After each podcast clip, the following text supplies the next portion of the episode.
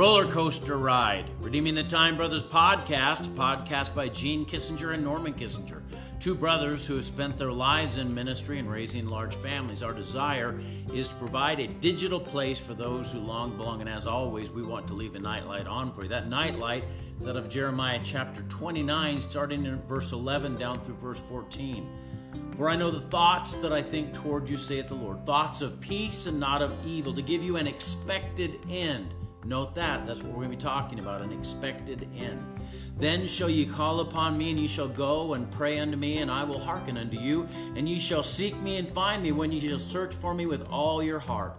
And I will be found of you, saith the Lord, and I will turn away your captivity, and I will gather you from all nations and from all the places whither I have driven you, saith the Lord, and I will bring you again unto the place whence I caused you to be carried away captive. This is a precious promise of deliverance from captivity after the end of the 70 years that they would spend there. God sometimes has to bring judgment or chastisement into our lives in order to redirect us toward Him. But there's an end to the time of punishment. He's not angry with us forever. He's angry because he wants us to change. But tucked up in here is this wonderful passage about God wanting to, he says, I have thoughts of peace and not of evil to give you an expected end. Have you, I, I, it's about the end of the season, so I'm probably not going to get a go, but I like to every year, if I can, ride a roller coaster somewhere. Uh, closest one to us is down in Salt Lake. There's one called Lagoon and uh, the the place is called Lagoon, and they got multiple roller coasters within the park.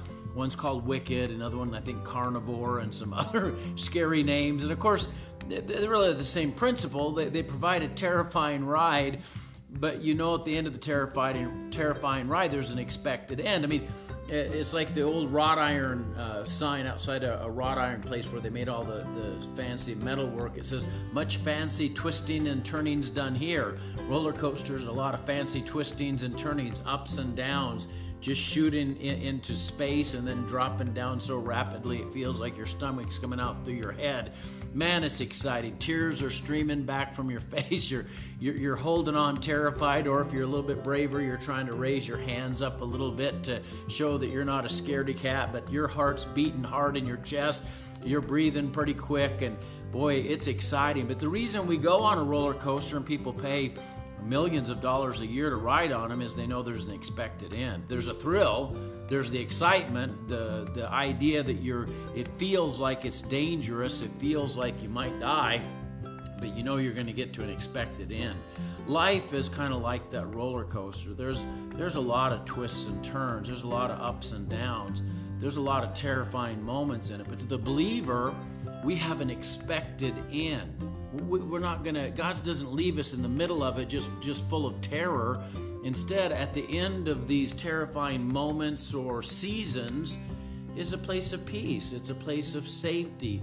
And ultimately in the ultimate end of the roller coaster ride of life we get to be with god in heaven where there's fullness of joy we get to be in a place that god has been preparing for us for 2000 years that's pretty impressive when you consider he created the entire cosmos in six days and he's been working on heaven for 2,000 years. I rather suspect it's going to be something magnificent. Paul would say in Romans that the groaning here is not even to be comparable to the glory that's there. Boy, if you're going through a roller coaster moment right now and you're terrified and, and you're living in that fear and you're wondering if it's ever going to end, I want I want to just kind of pat you on the back and let you know it's going to be okay. God's got this. God knows it's going to lead you to an expected end, and you're going to be okay. Just trust Him, lean on Him.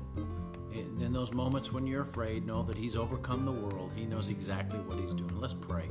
Dear Lord God, I thank you for this night, and I thank you for these dear ones under the sound of my voice. God, I know some are terrified right now. God, there's much going on in life that is scary, uh, whether it's disease that seems to run rampant, or political power run amok. Uh, God, some it seems like a snatching away of liberty, but God, we know that you are bringing us to an expected end. None of this surprised you.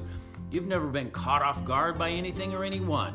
God, I just pray that you would infuse us with the courage to know that you're going to bring us to an expected end no matter what transpires on any given day. God, I just thank you for being who you are. I pray that you would bless us, allow us to rest on this night. In Jesus' name, amen. Hey, God bless you. Have a great night. I love you, but Jesus loves you so much more.